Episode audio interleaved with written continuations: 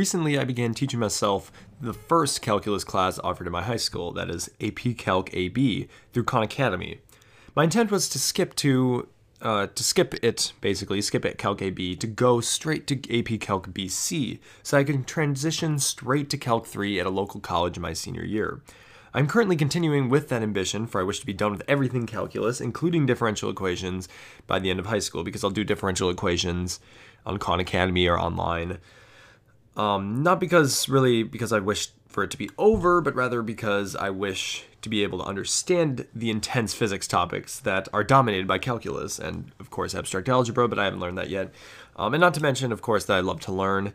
If I finish the first three classes of calculus, I will have more space in my schedule because I care not about cost, for I want to learn as much as I can in college, meaning that I can take more unusual, difficult, and incredible math courses. And of course, this could include classes like differential geometry, numerical analysis, real analysis, and of course the worst of the worst of the worst of the worst in math, the abstract algebra. Abstract algebra, the thing that is taught at Math 55, the hardest undergraduate class that exists. It is a math class in which you're basically doing a part-time job and a full-time job just to finish the practice problems, because it generally takes 24 to 60 hours a week just to finish the practice problems, because they're crazy. Proof-based mathematics, guys. Proof-based mathematics. I know not a single distinguished mathematician or physicist that has considered this class easy, or for that matter, not even exceptionally difficult. Yes, abstract algebra is widely considered the most difficult math subject that exists. Thus, I, a 16-year-old with even a limited calculus background, will try to teach myself abstract algebra with the intent to communicate it. Of course, though, it is important to understand that I am likely to trip up and butcher some of these abstract algebraic topics, for abstract algebra is indeed the second most difficult math subject, second behind the Hilbert space, I've ever indulged in. Now, that is not correct anymore. When writing that was before I wrote group theory. Oh, group theory was by far the most difficult thing I've ever had to grasp. It is much more difficult than the Hilbert space. Actually, I kind of understand the Hilbert space because now I know what an integral is, and now I know what vectors are, and now I know all that crazy stuff. So it's just, I know a lot of new mathematical topics because I did that in February, and I've learned the entirety of Calc AB. Like, I'm done with Calc AB now.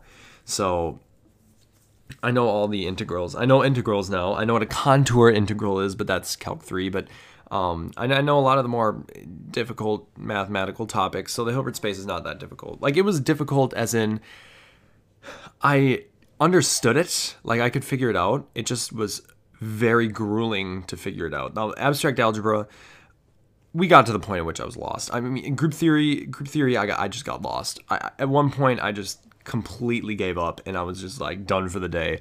I went back the next day and worked to understand it. Thankfully, I was able to figure it out. But we're going to be going to calculus after these two episodes because, again, this one, just another disclaimer, is this one's going to be a two-part episode. Because, yeah, there are a lot of structures in abstract algebra. That's why I had to include a very short history of abstract algebra, because group theory is very dense, ring theory is very dense. There is a lot of math in these two episodes. Now, the first episode will be completely on group theory, and the second episode will be on ring theory, fields, vector spaces, lattices, algebras, and all that. But anyway, and also Galois theory, but we'll get to that. We'll get to all this.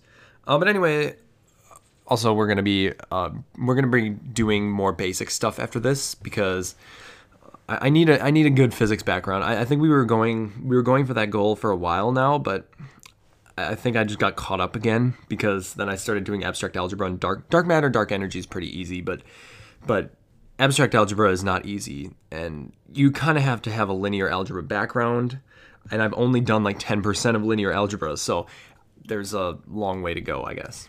But anyway, abstract algebra began through problems, as do most mathematical and scientific phenomena.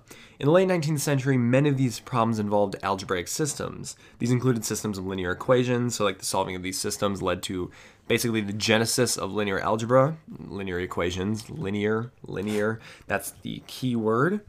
The work finding formulas to solve general polynomial equations. These efforts led to the discovery of groups as abstract manifestations of symmetry, but they also helped us figure out what the maximum degree of a polynomial that we can actually solve through equations. And we learned this, we actually know this through Galois theory, because the solvability of a polynomial depends on the ability of the permutation group of its roots to be solvable. That's essentially what it means. So a fifth-degree polynomial, the permutation group, the Galois group of its roots, is not solvable. Thus, there's no equation that solves x to the fifth power minus 1, for example. You can get x to the third power minus 1. We know how to do that, but you can't quite get x to the fifth power, or any higher, x to the sixth power for that matter. And then also there's the work investigating quadratic and higher degree terms. And then of course these efforts led to the production of two other abstract algebraic phenomena. Those are rings and ideals. Ideals are subsets of a ring's elements. We will get into rings later in the next episode, in the beginning of the next episode. These developments, specifically the development of group theory, led to the emergence of abstract algebra in what was called modern algebra in the early 20th century. Mathematicians studied and developed abstract algebra in order to provide more intellectual rigor, as they said, to algebra. Before abstract algebra's development, classical algebra took the form of axiomatic systems, which are essentially sets of axioms, elements which are simply assumed to be true, that can be used to derive theorems. Mathematicians looked toward general theories of mathematics rather than the established properties of concrete objects. Now, that's what they're doing now, so they're not essentially, they're basically trying to make it pure proof-based mathematics. Basic structures of algebra, such as groups, rings, and fields, had formal definitions that existed through crude operations and axioms, but they did not have concrete theories or operations. As a result, theories like group theory and ring theory arose in attempts to explain mathematical phenomena through pure mathematics, meaning that it is explained only through math, independent of any applications outside of math. The main figures behind the establishment of abstract algebra, some of whom may be mentioned later in the chapter, include Ernst Steinitz, David Hilbert, the discoverer of the Hilbert space, or the creator of the Hilbert space, Emil Artin, I may be butchering some of these names, Emmy Noether, I thought it was Nether, but it's Noether. Her last name is apparently pronounced Noether, though, but she was responsible for Noether's theorem, the theorem responsible for all existing conservation laws. They existed before then, but still. But she's generally considered the mother of abstract algebra, so like basically the founder of it. Also Ernst Kummer, Leopold Kronecker, and Richard Dedekind. There were other ones that came later on. An example would include John von Neumann, arguably the greatest mathematician and arguably the greatest mind in human history. But of course, there were others, Isaac Newton, Albert Einstein, Nikola Tesla, of course. But yeah, and anyways, let's go to group theory. First and foremost is, of course, group theory, the theory of algebraic systems known as groups. Now, I watched a 3Blue1Brown video. If you guys know that YouTube channel, that is a mathematical YouTube channel that gets into exceptionally difficult mathematical concepts. And this video was on abstraction and group theory, specifically a monster that has 196,883 dimensions. We will get into that later in the episode. But yeah, that's essentially what it is. And it kind of inspired me to learn more about group theory, so that's basically what's behind this episode, is the fact that 3Blue1Brown made such an interesting video about group theory and abstraction, as he called it. Groups are essentially sets. Sets are collections of distinct elements. Consisting an element is essentially a member of a set. It could be a number, a complex number. It could be any number. It could be a rational number, a complex number. It could be a... It could just be a real number. It could be an integer, a real number. But yeah, and these sets are collections of distinct elements consisting of operations that combine two elements to form a third element. That's essentially what it is. binary operations. Groups are associative, meaning that the rearrangement of parentheses in this expression will not alter its answer. And groups have what are known as identity elements, which are elements that leave an element unchanged when combined with any of the elements in a set. So 6 + 0 = 6. That 0 would be the identity element.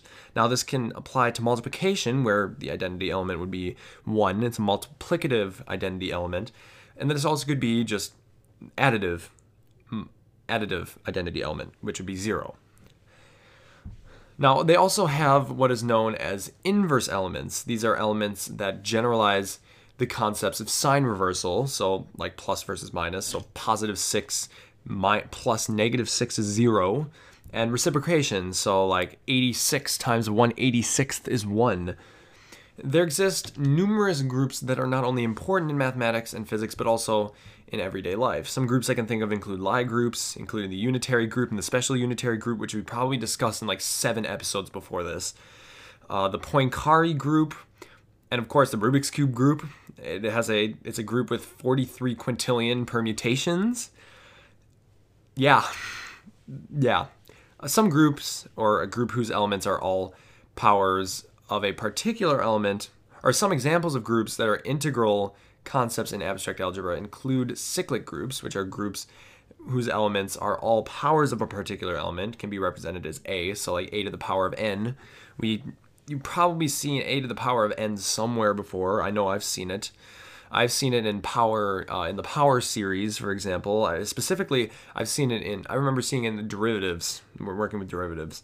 When I learned the power rule, and that's another example, you'd have a to the power of n, where k, the constant, or really the coefficient, leads the term, and of course the power rule is just the power multiplied by the coefficient, and then of course the variable x, for example, or a, you would subtract 1 from its current power.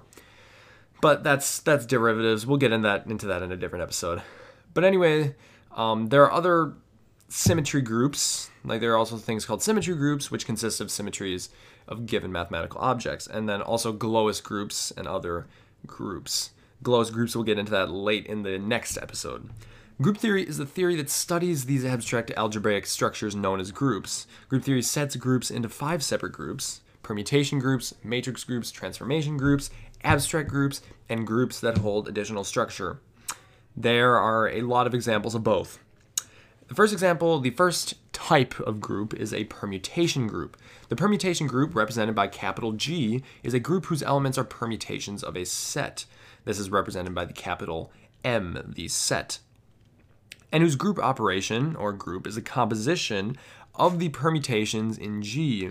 For those of you who have no idea what I'm talking about, the total permutations of a group is the total number of different arrangements in the order of the group. So think of the matrix. It has, 43 quintillion permutations, so it can be changed into a different, basically set into a different structure 43 quintillion times. It's not a symmetry, but it can be changed. It can be permuted 43 quintillion times, permutated. And the permutation itself is, of course, just simply a different arrangement in the order of that group.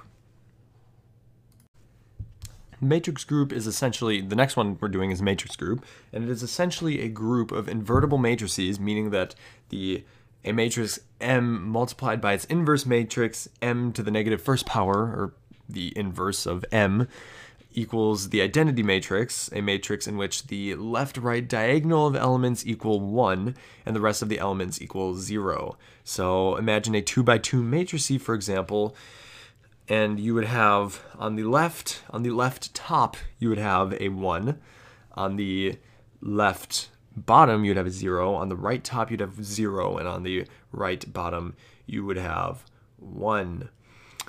So that's essentially what an identity matrix is. Of course, this applies to more than just a 2x2 matrix. It could be a 4x4 matrix, a 6x6 matrix, a 100 trillion by 100 trillion matrix, etc., etc., etc. Any finite group can be a matrix group, known as a linear group, for it can be realized through permutation matrices using Cayley's theorem, I believe it's Cayley's theorem, a theorem stating that every theorem, or every group displayed by G is isomorphic, meaning that a group is one-to-one correspondent with another group, or to another group, to a subgroup of the symmetric group acting on the group G. We will get into symmetric groups. Of course, symmetry groups are interesting. The next group type is the transformation group, also known as the automorphism group. It's a group that acts on a certain space, represented by X, preserving its structure. Permutation groups and matrix groups are special cases of transformation groups. The space that the permutation transformation group acts on is the set X, whereas the space that the matrix transformation groups act on is the vector space X. Vector spaces, of course, will be discussed later in the next episode. The transformation group is closely related to the symmetry group, and the symmetry group is a group in which the group of all transformation to a geometric object are invariant.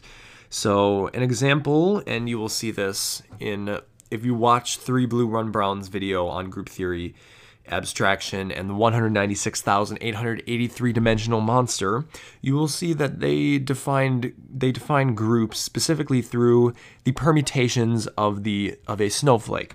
There are 6 different symmetries in a snowflake if you're talking about rotational symmetry. The rotational symmetry, of course, because there are 6 sides to a technically 6 like outward extrusions or whatever to the snowflake, every single rotation of 60 degrees will permute a different permutation, would create a different symmetry. It would be symmetrical. It's rotational symmetry. So there'd be 6 different elements in that set. One of them would be the 60 degree snowflake symmetry, one would be the 0, another one would be 120, 240, 300, etc. But yeah, that's essentially what it is. The next one is the abstract group. As we've seen, many groups in group theory are concrete, meaning that they are proven through matrices, numbers, and permutations. Now, on the other hand, the abstract group is not realized through matrices, numbers, or permutation, but rather through axioms, meaning that the abstract group set satisfies a system of axioms. And a lot of the abstract algebraic concepts still satisfy a certain set of axioms. When we get to the vector space, we will talk about the 8 axioms that it satisfies. These axioms can be associative property, distributive property, commutative property, identities, all that, like additive identities, not subtractive. That's actually, subtraction is inverse addition in algebra, by the way, just make sure you guys know that. And then the last one we will discuss, the last structure technically we will discuss, is just simply the groups that hold additional structure. Some groups in group theory, of course, hold additional structure that is not necessarily typical of a group. These additional structures include the topological space and the differentiable manifold properties. The topological space is a general mathematical space that allows for the definition of limits, continuity, calculus of course, and connectedness. A group that is a differentiable manifold is a group or anything else that satisfies, or anything else in general that satisfies differentiability, that is similar enough to a linear space to allow the group or another object to be used to do calculus. Groups like this have more tools available in their studies, so they are more likely to be, or more able to be, understood than other groups, such as the abstract group. Groups holding additional structure include the Lie group, not the Lie group, the Lie group, which is any group that is also a differentiable manifold. Furthermore, there exist 5 branches of group theory. There's finite group theory, representation of groups, Lie theory, combinatorial group theory, and geometric group theory. The first one is finite group theory. Finite group theory is a theory pertaining to groups that have finite underlying sets. These finite groups arise with mathematical or physical objects and their symmetries, which admit a finite number of transformations or symmetries. An example of this, taken from 3Blue1Brown's video on group theory and abstraction, is a snowflake, of course, because that's one that I gave earlier too. I didn't even realize that, which essentially it is a snowflake. It's the snowflake from 3Blue1Brown's video, which is represented by the finite group named D6. There exist 12 elements in a group of snowflake symmetries, and thus it has not any infinite symmetries. Finite group theory has been a subject... Oh, so apparently there are 12. Oh yeah, because you can move it backwards. Yeah, that makes sense. Finite group theory has been a subject of great research. For 49 years... From 1955 to 2004, mathematicians sought to define all of the simple groups. They did eventually. In 2004, mathematicians defined a theorem for all finite simple groups. Every finite group is either cyclic, meaning that this group is generated by one element, or it is alternating, meaning that the group is of even permutations in a finite set. If not, it belongs either to an infinite class of groups known as the groups of Lie type, which are finite groups that hold a structure akin to a manifold, or it is one of the 26 or 27, depending on the classification, exceptions that are known as sporadic groups. The sporadic group has no subgroups, excluding the group itself, and of course the trivial group. This is, of course, the group consisting of a single element. The sporadic groups simply do not follow the same systematic pattern that the defined groups follow. The largest sporadic simple group is what is known as the monster group, because it's massive. It is a very, very, very large group. So we're going to give you the number, the actual number of permutations in this group, in this set. It is, in this group, in the monster group, represented by the letter M, it has 2 to the 46th times 3 to the 20th power, 2 to the 46th power times 3 to the 20th power times 5 to the 9th power times 7 to the 6th power times 121 times 13 to the 3rd power, because I'm not going to do 169 times 13 in my head right now, times 17 times 19 times 23 times 29 times 31 times 41 times 47 times 59 times 71, or around 8 times 10 to the 53rd power. That's how many permutations there are in this set. M is divisible in not 3, not 4, but 196,883 dimensions. Keep the number 196,883 in your mind, though, for there seems to exist some significant and mysterious patterns that lie with that number. Monstrous Moonshine is an unexpected connection that occurs between the number of dimensions of the monster, 196,883, and the Q expansion of the J invariant, which is a function in modular form. In the J function's Q expansion, the function is J of R, that's a function, equals Q to the negative first power plus 7044 plus 196,884 Q plus 21,493,760 Q squared plus etc. etc. etc. One value one will notice is the coefficient 196,884, the third term in the function. This coefficient is merely one of the values from the 196,883 dimensional monster. It is very, very similar to it. It's very close. It's literally only one away. Very close. It seems that this may be a coincidence, but the 196,883 value actually does pop up in this function. In 1978, John McKay found that the first few terms of the Q expansion to the J invariant, he was the one who found these first few terms, and he discovered that the values of the coefficients and constants in the function could be represented through R sub n, which represents the linear combinations of the dimensions of the irreducible representation, or irreducible representations are the non-zero representation that essentially cannot be broken further, where the second value of the function, 196,884, could be represented through r sub 1 plus r sub 2, where r sub 1 is 1 and r sub 2 is 196,883, the exact number of dimensions that exist in the monster.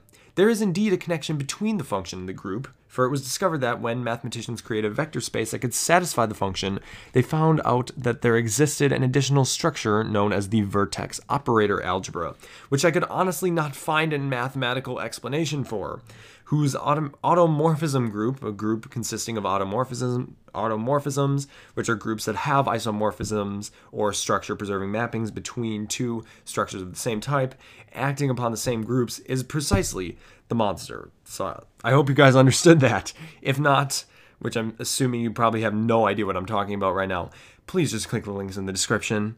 We have there is a lot to cover. There are a million links, and Wikipedia is a very good source. You just have to think through it. So the thing about Wikipedia is that you really have to think through it. If you give yourself the time to think through it, you'll be fine.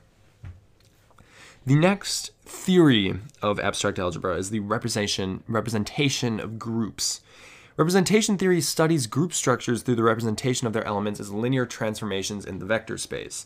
The linear transformations are transformations that occur between two vector spaces that preserves vector addition and scalar multiplication. And I'm assuming that most of you have worked with vector addition in pre-calculus or algebra class, and scalar multiplication is very easy. So let's imagine a 0.67. If you multiply that by 47, you get 2449. And that's your point. That's another scalar, essentially. So both of these operations are very straightforward. Representation theory holds importance through applications such as the generalization of Fourier analysis, which is the study of general functions represented by the sums of simpler, very simple, trigonometric functions via what is known as harmonic analysis, a procedure that allows one to describe and analyze phenomena that have recurrent natures. And this is basically breaking exceptionally difficult function curves into the sum of numerous parts of the curve. Its connection to geometry, I'm sure we all know what geometry is, via invariant theory, a branch of abstract algebra that pertains to the actions of groups on objects, such as vector space, as seen from their effect on the functions in the object. And the representation theory's effects in number theory, another effect of representation theory. It also has an effect in number theory, which is the study of integers and integer valued functions via automorphism and the Langlands problem, a set of conjectures about the connections between number theory and geometry. Let's just hope that I didn't make any grammatical errors there, because this is quite not the easiest episode to convey to you all. But yeah, anyways, that's essentially representation theory. Representation theory incorporates numerous mathematical phenomena, even to study the same object. These analyses can include methods from module theory, differential geometry, algebraic combinatorics, algebraic geometry, among others. Representation theory studies numerous groups and other algebraic structures, including finite groups, modular groups, unitary groups, Lie groups, or Lie groups, Lie algebras, linear groups, among many others. There exist three notable differences in the representation theories of these groups. Representation theory depends upon which algebraic object is being represented. For example, a group will be represented and studied differently from an algebra, and even more specifically, these several different classes of groups will be studied differently as well. The vector space determines the representation theory of the object. For example, a distinction may be between the structure of vector space and meaning the Hilbert space or the Banach space, or the distinction may be the type of vector space in and of itself. For example, a vector space may be infinite or finite, and this can determine the representation of this object. And then the third thing is the field above which the vector space is defined alters the representation of an object. The most important distinctions of fields to consider are the differences between the complex field, the real number field, and the finite field. So of course, we now know that representation theory, basically in its most simplistic possible terms, still very not easy, studies group structures through the representation of those elements as vector spaces in the vector space, as transformations in the vector space. And then, of course, there is another group theory, Lie theory. As was defined early, a Lie group represents any group that is also a differentiable manifold, meaning that it has structure that allows it to be used to do differential calculus. Lie group theory is a branch of group theory that pertains, unsurprisingly, to Lie groups. I'm kind of butchering the word because I haven't really gotten used to it. It's Lie group theory, not Lie. It probably doesn't matter either way, but from what I've heard, it's Lie theory. Lie theory. Continuous symmetry is an idea that views symmetries as motions instead of symmetries known as discrete symmetries, which are symmetries that are non-continuous. An example, reflection symmetry. Discrete symmetries cannot be continuous. For example, an octagon cannot have continuous symmetry, for its position can be preserved only through rotations that are multiples of 45 degrees. However, Lie groups like the circle group U1 have continuous symmetry, meaning that the motion and the elements in the group continue to hold symmetry. Think about a circle. If you move it 0.001, if you move it an arc second to the side, if you move it an arc second, like rotate an arc second, it's going to be the same thing. If you rotate it a quintillionth of an arc second, it will be the same. That very well explains it. Lie group theory is behind the most developed theory for continuous symmetry, allowing for it to be used well beyond abstract algebra. For example, the special unitary triplet, or SU3, is through Noether's theorem responsible for the law of conservation of color charge, and the circle group, also known as the unitary singlet, not really, it's U1, is responsible for the conservation of electric charge. Additionally, Lie groups are used in differential Galois theory, which studies extensions of differential fields. These are fields that are equipped with derivation, or derivation. The Lie groups are used as natural frameworks to study continuous symmetries in Galois theory. Lie groups as an extension to continuous symmetry groups in Galois theory was one of Lie's paramount goals, so it's understandable that they are frameworks to study continuous symmetries in Galois theory. And then, of course, Galois theory will be discussed and pertained later in this chapter, because why not save the most difficult thing for last? We're not even going to discuss that one in depth, because it is exceptionally difficult, way more difficult than group theory. It is actually probably historically one of the most misunderstood theories in all of math and all of science and all of language and all of everything, because every single person in the freaking world did not understand it until the 20th century, basically. And Galois, when he created that theory, when he basically derived that theory, he was 18. He was 18. So, to my 18-year-old friends out there, start learning some math, because you gotta get to that. Another one is combinatorial group theory. Combinatorial theory is the theory of free groups. A free group is F sub S over a set S, which consists of all words or the written products of group elements and their inverses that can be built from the members of S. Combinatorial theory also covers what is known as the presentation of a group, or a method of specifying a group in which the group comprises a set of generators. And generators are subsets of groups where every element of the group can be expressed as a combination of those elements in the subset and their inverses, if that made sense, of course. And of course, we have included a link pertaining combinatorial group theory, if there is not one there, because I think I'm going to run out of space for adding stuff. Then go on to group theory, and down under theories of group theory, theories, sub-theories in group theory, you'll find combinatorial group theory. And also you could just search it up. Then the last one we're going to discuss is geometric group theory. Geometric group theory describes groups in a different way from combinatorial group theory. They basically showcase that groups can be represented in different ways. Geometric group theory attacks problems in group theory, such as the group isomorphism problem, from a geometric perspective, specifically by viewing the groups as geometric objects in and of themselves, or by searching for geometric objects that groups act on. And, of course, that is the rest of group theory. It was certainly not an easy topic, no question. Group theory has numerous, if not infinite, applications, both in mathematics and in science, even in music, actually. For example, Galois theory, a theory of abstract algebra, which will be discussed later in this chapter, uses groups to describe the symmetries of roots of a polynomial and why there exists no symmetry pertaining to a simple solution to fifth-degree polynomials, as in no arithmetic basis for a power 5 polynomial. Other applications of group theory in algebra include algebraic topology, algebraic geometry, algebraic number theory, and harmonic analysis. An even more important application of group theory exists in physics, where group theory describes symmetries that the laws of physics are known to obey. Conservation laws exist through Noether's theorem, which establishes that every continuous symmetry of a system must have a corresponding conservation law in that system. Group theory is also used extensively in the Standard Model, gauge theory, and is the backbone of the Lorentz and Poincaré groups. And of course, group theory is used everywhere, including in chemistry and cryptography.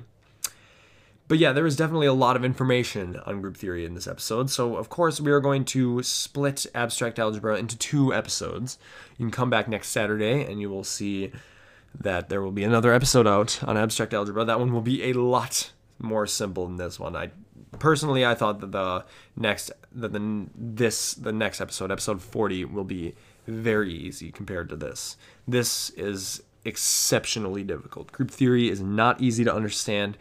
You're explaining why 1 + 1 is 2 by giving the permutations of a group. Like you're explaining something abstract. You're explaining something very simple that you obviously know is true in a very abstract and proof-based way. That is what makes abstract algebra so difficult. You have the common sense to know that 1 + 1 = 2, but you can't prove it. You just know. You can show people that a pebble and a pebble equals 2 pebbles, but you need to prove it mathematically. How can you prove it mathematically through pure mathematics, through fundamental mathematics, without using pebbles or without saying 1 + 1 = 2? How do you do that? That is abstract algebra. Group theory had so much information that I could really not simply make it into a single episode. Next episode will pertain to some, if not all, of the remaining structures in abstract algebra that are to be discussed. It will pertain to all of the ones that we are going to discuss, including ring theory, fields, modules, vector spaces, lattices, algebras, and Galois symmetry. I'm not yet sure whether I will divide this into 2 or 3 episodes. I'm now sure that it will be divided into 2, but for now, have a good morning, afternoon, evening, and night. There will be a second episode coming out on this next Saturday. If you would like to support the podcast, please click the link in the description of my podcast channel and subscribe to the podcast. But anyway, take care and stay curious.